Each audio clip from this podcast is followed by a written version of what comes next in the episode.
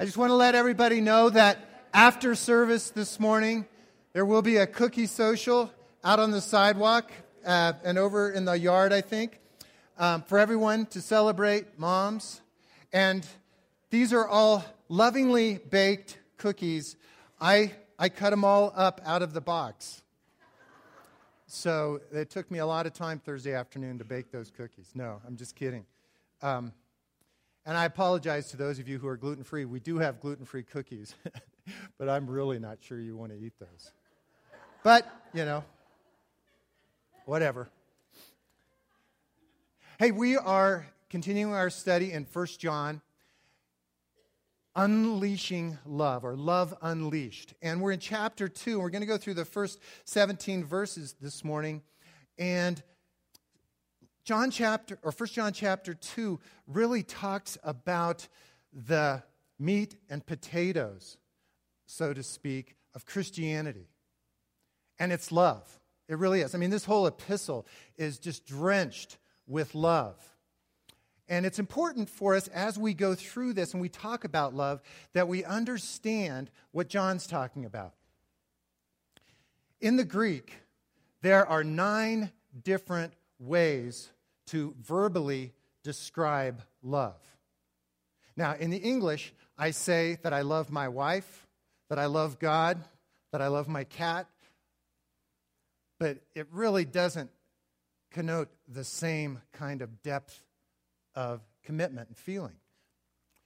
In the New Testament Greek, there are two primary words used to describe love agape, which is the God kind of love. It's the kind of love that is assigned to someone else, not based upon any kind of feeling or emotion or any kind of worth within the object that is re- the recipient of the love. It's just a giving love, a sacrificial type of love. That's the love that John is speaking of here. The second kind of love is the love that we're more typically uh, experiencing as people, and that is in the Greek phileo, or brotherly love, or the kind of love that has an affinity towards something because of some kind of worth or affection that we hold towards it. But you must understand, as we talk about love here this morning, and really the kind of love that we aspire to, that promised land that the choir sang of, is agape. It's the God kind of love that really we can only exhibit when we are born again of His Spirit. And we'll talk about that a little bit this morning. So there's going to be some different characteristics here that the Apostle John talks about with regards to love. And we'll begin in verse 1. He says, My dear children, I write this to you so that you will not sin. So he gives us his purpose right there. He's writing this epistle so that, in an ultimate sense, his readers will not sin. They will avoid the sin that so easily entangles them and causes them to stumble. But if anybody does sin, we have an advocate with the Father, Jesus Christ, the righteous one. He is the atoning sacrifice for our sins, and not for ours only, but also for the sins of the whole world. So, the first characteristic here we see with regards to love is that love is forgiving. God's kind of love forgives, it does not hold a grudge, it does not account wrong, it lets it go. Now, you'll notice here that the forgiveness that God gives is based in justice. Jesus Christ was the atoning sacrifice. The blood he shed upon the cross was the propitiation it's easier to say atoning sacrifice, but it also can be translated propitiation or literally the payment for our sin. In other words, the wages of sin, which is death, has been paid by Jesus Christ. He was the atoning or the covering sacrifice for our sins. And He is our advocate. It says in the Bible that literally Jesus Christ is seated at the right hand of the Father, interceding on our behalf. Now, this is an important concept for you to understand if you're going to get the notion that love is forgiving. Now, I'm not going to make you raise your hand here this morning, but stop and think. Is there someone in your life here this morning that has wronged you and that you have not forgiven? That you are holding on to that bitterness, that anger, that hurt, not letting it go. There is a foundation for forgiveness in the sacrifice of Jesus Christ and in the advocacy that he conducts for each one of us. So here's the deal I don't care from this point forward what happens in your life, how far down you might fall. Jesus Christ is advocating for you with the Father. Why? Because he shed his blood for you. He died upon the cross for your sin. And so when you fall into sin and you confess it, as it says there in chapter 1, He is faithful and just to forgive you of your sin because of His shed blood, because of His advocacy. The enemy of our soul, Satan, he is the accuser of the brethren.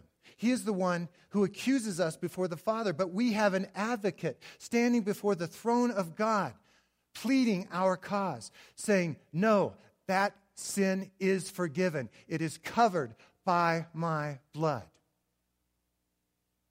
And so, if Jesus Christ, whom we ultimately have offended, just as David said in Psalm 51, against thee and thee only I have sinned, O God. If he can be an advocate for us and for our forgiveness based upon his shed blood, how ought we also then to practice forgiveness? That's the target that we're trying to hit. Forgiveness is hard, isn't it? Especially if you've been particularly offended. I'm going to share uh, an experience I had with forgiveness that was relatively hard for me. Not the hardest experience with forgiveness I've ever had, but it was one of my earliest experiences with Christian forgiveness. The man who led me to the Lord became a very close friend of mine. He and I worked together. He discipled me, and we became very close friends. And his wife was from Florida. We, we lived in Fruita at the time. His wife was from Florida, wanted to go back and to visit her mother. Appropriate, today is Mother's Day. She wanted to go back and visit her mother, but they did not have the finances to be able to do that. I'm a single guy. I was working at a warehouse making a decent wage, and so I loaned them the money in order to purchase the tickets and pay for the cost of the trip, with the agreement that they would pay me back when they could. So they went on their trip. A couple of months later, I'm at their house, apartment, and they have a brand new stereo system. And I haven't even gotten a dime back yet. And I'm like, what? And so I brought it up. I said, Dave, what's going on? You know, you owe me about a $1,000. You got a brand new stereo system here. Well, to make a long story short, the stereo system was a great deal. It was an impulse buy, and they got it on credit. And so they were even further in debt than originally had been. What was I going to do? Here's this guy, led me to the Lord, a close friend, and yet, within me, I have to confess, I was angry. I was upset. I was betrayed. I had made this sacrifice for him, and yet there was no repayment. So I had to decide, and I'm a Christian at this point about five or six months. I have to decide, what am I going to do? Am I going to hold on to that repayment, or am I going to let it go and allow this friendship this relationship to continue to grow and to build. And that's exactly what I decided to do. We remain friends to this day. I never was repaid. But forgiveness is like that because you know what? When I let go of that $1,000, I was free. I was no longer bitter. I was no longer angry. I was free. Was that $1,000 really worth the ball and chain that it was creating in my life. No, it wasn't. And that's my exhortation to each of us here this morning. If we have things with which we, we t- need to practice forgiveness, either with people who are close to us or perhaps people um, who we're just in association with. Love is forgiving, and there is a sound basis for that forgiveness. Verse 3 We know that we have come to know him if we keep his commands. Whoever says, I know him, but does not do what he commands is a liar. Strong language. And the truth is not in that person. But if anyone obeys his word, love for God is truly made complete in them. This is how we know that we are in him. Whoever claims to live in him must live as Jesus did. So the second characteristic here is love is obedient. And more specifically, love is obedient to the commandments of God. Jesus said to his disciples, If you love me, keep my commandments. Now, that's not to confuse the issue of salvation. We are not saved by keeping his commandments, we are saved by grace through faith. Just simple belief in what he has done for us. But once we are saved, once we have come into a relationship with him, we demonstrate our love towards him by keeping his commandments. You see, Jesus Christ is the King of kings and the Lord of lords. Do you believe that? Do you practice it? Because it's easy for us to say King of Kings and Lord of Lords. But if he's King of Kings and Lord of Lords, what do you do when a king tells you to jump? You say, How high? What do you do when your Lord and Master tells you to go?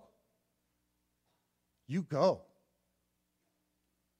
Now, initially, just as a little child obeys, not because they necessarily love their parents, but because they know if they don't, they're going to get a little swat on their behind, or they're going to be banished to the corner of the room, or whatever your particular discipline might be as a parent. But ultimately, as a child, you grow into a love relationship with your parent. My wife received a lovely bouquet of flowers this morning, along with a gift certificate for a free massage from our daughter for Mother's Day. Now, that it was wonderful, it was beautiful. But you have to understand my daughter. My, my daughter is prodigal from the faith. She's been through an awful lot much of it through her own choosing. But she sent this, and she doesn't celebrate holidays, but she sent this with this beautiful card conveying to her mother the love that she had for her mother because all the times Christy has held in there with her, has counseled her and coached her through difficult circumstances. So that love no longer is out of fear that love is no longer out of compulsion. That love, that desire to do those things that please her mother, comes from a pure and unadulterated love. And that's what Jesus is looking for from us. He says, How can you call me Lord, Lord, and yet do not the things that I command you? See, there's this disciple master relationship that we have with Him. If we are going to follow after Him, we must keep His commandments, and that is a demonstration of our love for Him. And that love emanates from, it says at the last part of verse 5 and verse 6, from our baptism in Him. It says, this is how we know we are in Him. You know, it says in John 15 that He is the vine and we are the branches. And those branches that abide in the vine will draw life from the vine and produce fruit consistent with the character of the vine. Likewise, John is saying here if we are truly in him, if we are abiding in him, and the, and the Greek word there is the same, meno, It means to abide, to tarry, to remain, to continue. If we are in him, then we must live as Jesus lived. We must do those things that Jesus did. We must follow those commands that Jesus gave to us. There's just no escaping it. Jesus said, You do not harvest figs from thistles. And James said, A spring cannot produce both sweet and bitter water. We have to, from our lives, allow the character of Jesus Christ to flow through it. Because our lives are simply reflective of our connection to Jesus Christ. That is what John is saying. Love is obedient to the Master. Dear friends, I'm not writing you a new command, but an old one, which you have had since the beginning. This old command is the message which you have heard. And, and he, he's saying literally, this commandment to love has been given in the Old Testament. This is not something you have not heard before. Yet, I am writing you a new command. Its truth is seen in him and in you because the darkness is passing and the true light is already shining. Anyone who claims to be in the light but hates a brother or a sister is still in the darkness. Anyone who loves their brother and sister lives in the light, and there is nothing in them to make them stumble. But anyone who hates a brother or sister is in the darkness and walks around in the darkness. They do not know where they are going because darkness has blinded them. Third characteristic of love is love is harmonious. First, it's harmonious with the message. If we preach a message of love, then we should live consistently with that message. We ought to demonstrate love in our lives, both horizontally with our brothers and sisters and also vertically with the God who saved us. But it also must be harmonious within the church. That is what John is saying here you ought to convey love in a very primary way within the body of Christ. Jesus said, You're to love your enemies. That's true. But within the body of Christ, it says in Galatians chapter 6, first, to the household of faith, we are to show love. And unfortunately, it's been the case throughout the centuries that churches have not always been the best examples of Christian love. Church splits all throughout history. I don't like the way that person does that. She offended me. He said something to me that bothered me. I don't like the carpet in that church. You know, whatever people divide and split. And John is saying, that's walking in the darkness, people. If you're in the light, you are walking in love towards your brothers and sisters. 229 times in the Bible, it talks about the fact that we are to be with, in one fashion or another, one another. And I'm going to go through some verses here. Landon, if you would put up the first one. These are just a few of the 229 verses that talk about how we are to interrelate with one another. This is John 13, 14. Jesus speaking, Now that I, your Lord and teacher, have washed your feet, you also should wash one another's feet, or be willing to take the place of humility and serve one another. Next. Be devoted to one another in brotherly love. That's phileo, that's that affectionate type of love. Honor one another above yourselves. Again in Romans, live in harmony with one another. Don't be proud, but be willing to associate with people of low position, nor be conceited. So we are to live in harmony. Next. Therefore, let us stop passing judgment on one another. Instead, make up your mind not to put any stumbling block or obstacle in your brother's way. This is an important one. Stop passing judgment on one another. Letting that percolate for a second. Okay, next. Accept one another, then, just as Christ accepted you, in order to bring praise to God. In other words, no divisions, but acceptance of one another, regardless of our station in life. Next.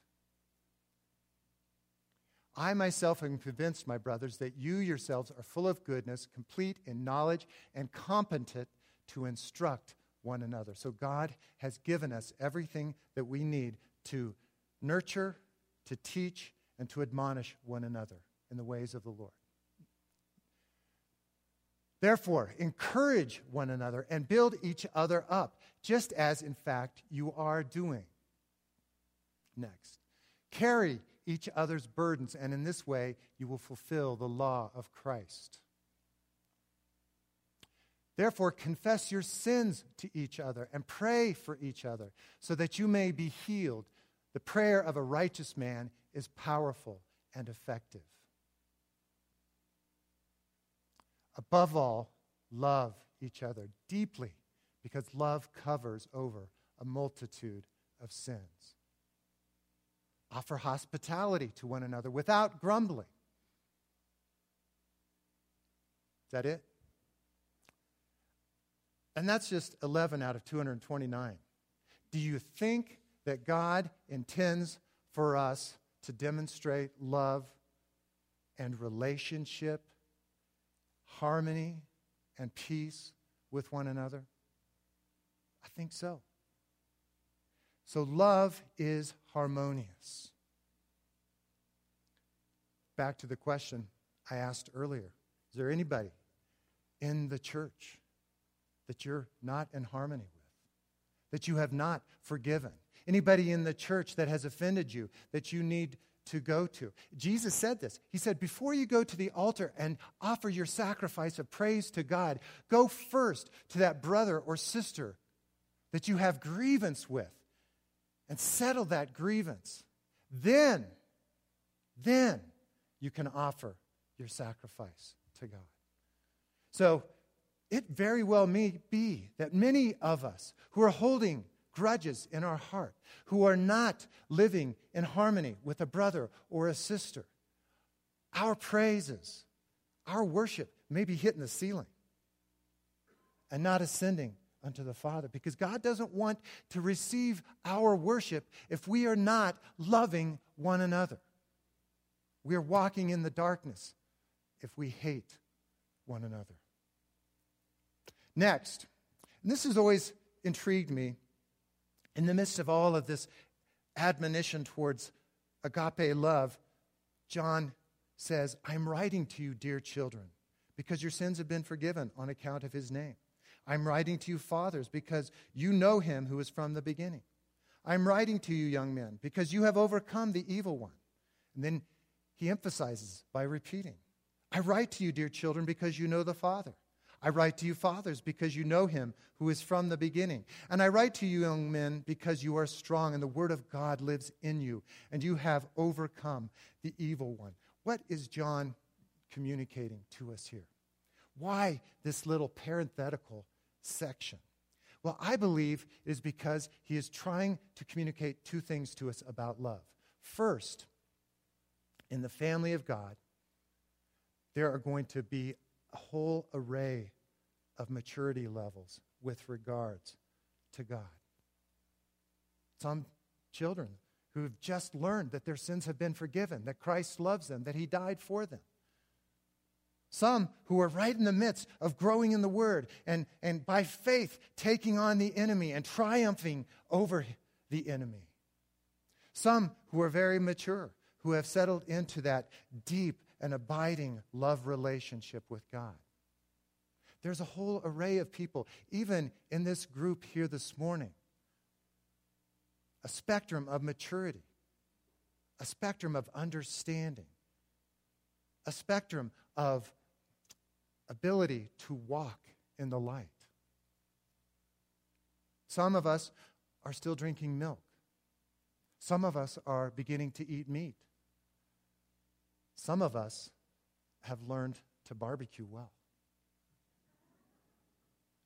But there's a whole thing. But, but love grows. Do you get that? Do you get that from this? Love grows.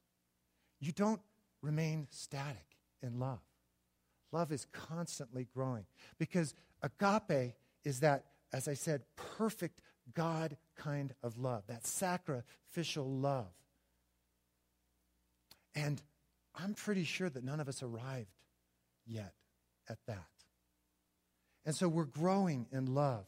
We're in, as I have said numerous times to you, a laboratory here in the church where we get to experiment, we get to practice agape love. When we are offended, Jesus said, offenses will come, guaranteed. You will be offended. But that's an opportunity for you to allow the Holy Spirit within you to rise up and to practice true agape love. See, love that is reciprocated, love that makes us feel good, love like that is easy. All of us can do that. Jesus said, everybody can love their friends. He said, but you need to love your enemies. That's what I'm telling you to do. Love those who persecute you. Love those who hate you. Love those who despitefully use you. That's the command of our King of Kings and Lord of Lords. So we've got to grow into that. And we need one another in order to do that. We can't do it on our own. If you isolate yourself, you will never grow into the maturity that God desires for you. I need you, and you need me. And like it or not, we are bound together in the body of Christ for eternity. So let's grow in our love. And then finally, verse 15 through 17 love is founded in God and it is focused upon God.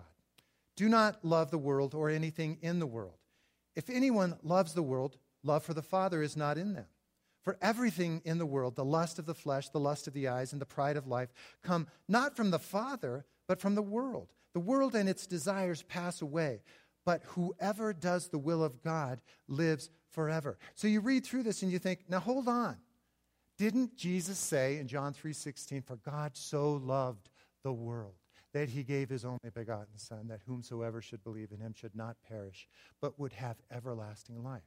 True, but you must understand that in the New Testament there are three different kinds of references to world. First, there is the physical world in which we live, the planet we live upon, and the creation all around us, the physical world. Secondly, there is the world of humanity that is whom God loves. In John 3:16, he loves humanity. We are created in his image, as I've said to you before. We are image bearers.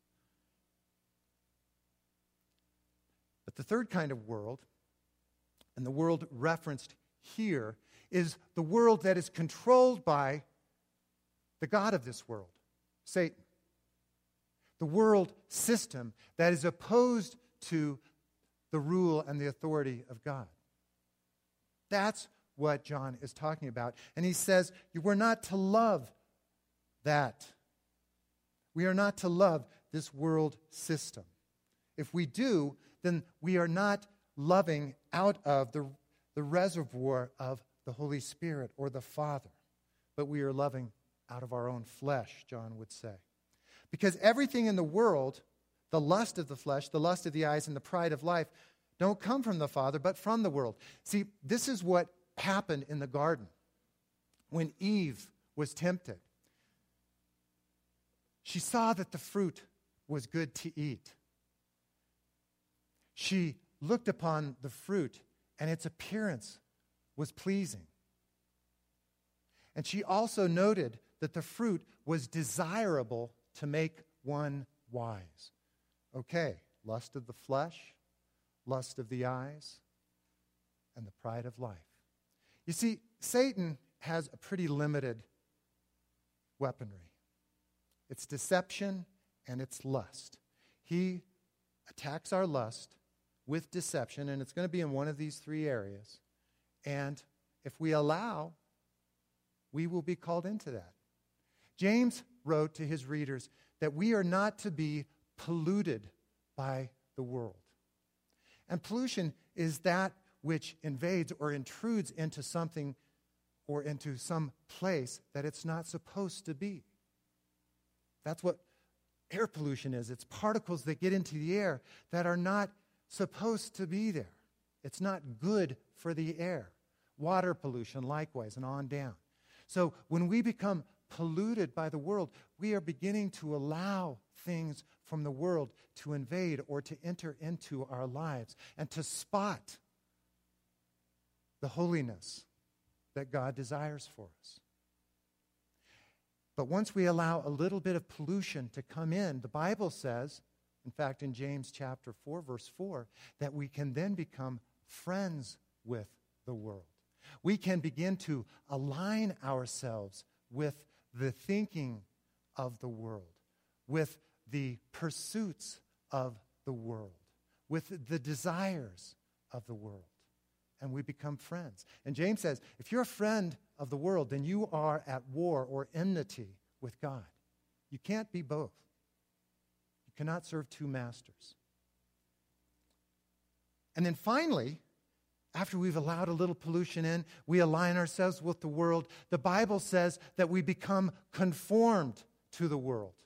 And we begin to do all of the things that the world does in the same way that the world does. And this is a spot upon the church, but it is so true that many people within the church, if you were to t- take a poll of their lives to categorize what they do for entertainment, how they carry out their lives legally, what they do in relationship with others, it would look almost identical to someone outside of the church. And that's to our shame and to my shame. It's because we have let pollution from the world to come in. We have become aligned with or friends with the world. And ultimately, we have become conformed to the world. John says that the love of the Father is not being proclaimed when we allow that to happen. Ultimately, understand this the world and its desires pass away. Everything is degrading, everything is changing. Bob Gockenauer, Bob Gockenauer and I were talking about this right before service. Okay, some of you will get this reference. I don't know why these past few, few weeks or months I've been giving references back to the 60s and 70s, but it just seems that that's sort of where I've been. But Gilligan's Island. Uh, uh, okay, I'm going to ask as I always do. How many of you love Gilligan's Island? Okay, there you go. Four o'clock every afternoon, I was in front of the television set watching reruns of Gilligan's Island. And you will remember Ginger, a little provocative. When she would kiss the professor, the professor would get beet red. He was so embarrassed by that display of affection. Fast forward 40 years to what is conveyed relationally on television today. And how do we, and I'm preaching to myself here, how do I, as a Christian, align with what's on the television? With the, the messaging that's coming through on some of those television sitcoms? Is it godly? Is it, is it demonstrating the love of the Father? I'm afraid oftentimes it's not. I need to repent. I need to turn from that because the world is passing away. Its desires, they will ultimately be burned up. But if you want a life that is meaningful, if you want a legacy that is lasting into eternity, then you align yourself with the will of God. And the best demonstration of the will of God is living in the love of God. Love is forgiving. Love is obedient to the commands of Jesus. Love is harmonious within the church. Love is growing into that perfect agape target. And finally, love is founded in and focused upon God. Heavenly Father, I repent here today, Lord, of so many things that I have done that have demonstrated that I have been polluted by, perhaps even aligned with or conformed to the world. And that's not your love. And Lord, you don't judge me. You are my advocate. You are the one who shed your blood that I might be forgiven. So I don't need to be down on myself. I don't need to beat myself up. I just need to receive your love and allow it to flow through me once again. I need to step forward into a growing relationship with the Holy Spirit because there is no condemnation for those who are in Christ Jesus. And all those who are led by the Spirit of God, these are the sons and the daughters of God. And so I pray, Lord, for each one of us here this morning that we would have that dynamic love relationship with you, that we would begin to walk in love and in the light, and that others would begin to see a change in us, a new reality coming from us and that the message of Jesus Christ and his gospel would be sweetly received by all those we come into contact with. In Jesus' name, amen.